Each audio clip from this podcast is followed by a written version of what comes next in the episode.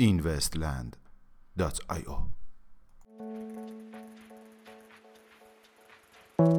سلام. با اینوستیلی پنج شنبه 23 اسفند ماه 1397 در خدمت شما هستیم. کمیته بازل دستورالعملهایی را برای بانک هایی که قصد ورود به بازار رمزارزها دارند را اعلام کرد. طی انتشار دستورالعملهای تعیین شده توسط کمیته بازل برای بانک ها این کمیته همچنین پیشنهاد کرد که بانک هایی که قصد دارند تا به طور مستقیم با رمزارزها فعالیت خود را آغاز کنند باید محتاط باشند و باید مدیریت ریسک و افشای فرایندهای خود را به منظور کاهش خطرات بهبود بخشند. گفتنی است کمیته بازل مجمعی است متشکل از ده کشور که وظیفه نظارت بر بانک ها را بر عهده دارند.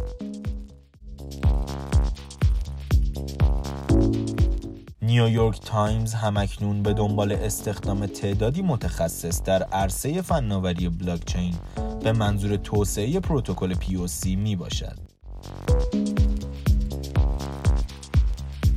کمپانی نزدک طی یک بیانیه مطبوعاتی اعلام کرد که استارتاپ آمریکایی BCause LLC زین پس برای تجارت، پاکسازی و نظارت بر تکنولوژی از نزدک کمک خواهد گرفت.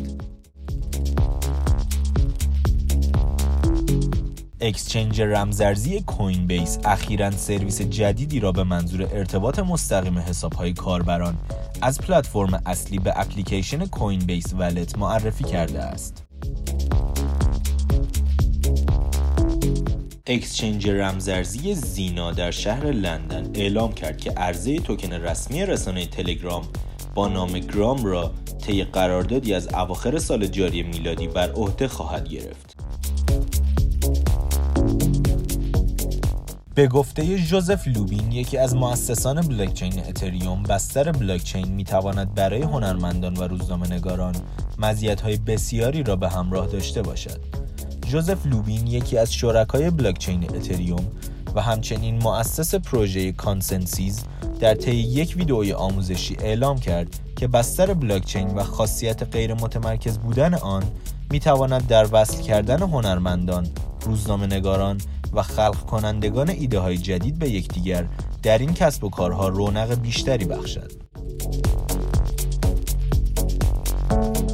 بخش Coinbase Pro exchange رمزارزی Coinbase حمایت خود را از رمزارز استلار آغاز کرد.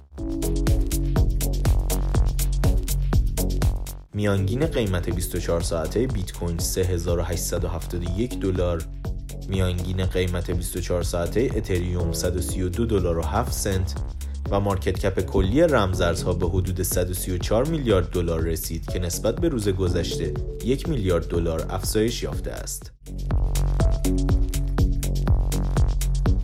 ممنون که امشب هم همراه ما بودید تا فردا ساعت 21 خدا نگهدار